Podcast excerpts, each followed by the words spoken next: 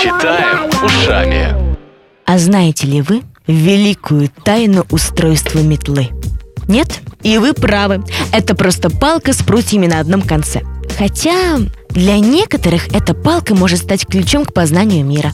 Ведь кто знает, что можно найти, подметая дорожки в садах, ну, скажем, дворца или монастыря, золотую монету, красивый листик, а может, смысл жизни – вы удивитесь, насколько монотонный физический труд способствует размышлениям на данную тему. Смысл жизни. Да и на прочие вечные вопросы. Например, почему так трудно остановиться на одной шоколадной конфете? Или почему закрытые двери с надписью «Не входить» так и манит своими тайнами? А еще почему радостные моменты, например, день рождения, выходной или поедание торта, проносятся быстро, а скучные, как, да, подметание дорожек, тянутся целую вечность, а?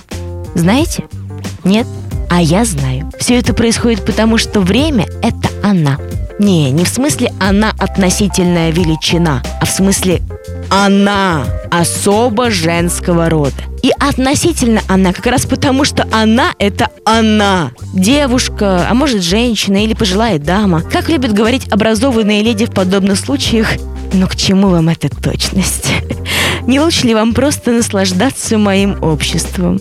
Вот мы и наслаждаемся обществом времени, которое не любит точность как в вопросе своего возраста, так и в вопросах своей логичности, порядка событий в истории, ну и так далее. И поверьте, уж лучше так.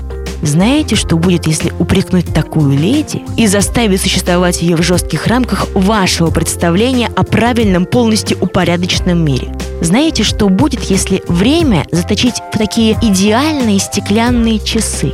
Нет? А полюбопытствуйте в книге Терри Пратчетта «Вор времени». Она одновременно и бессмертна, и человек. В результате разошлись кое-какие волны. Они хотят сделать что-то со временем? Я думала, им такое не разрешается. Нет.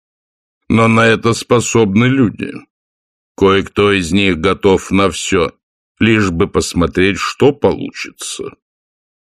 Если где-нибудь в далекой пещере установить кнопку и повесить табличку «Включатель конца света не трогать», на ней даже краска высохнуть не успеет. Эту книгу ты можешь не только прочитать, но и послушать. Аудиоверсия доступна для бесплатного скачивания на многих интернет-ресурсах. Некогда читать? Читайте ушами.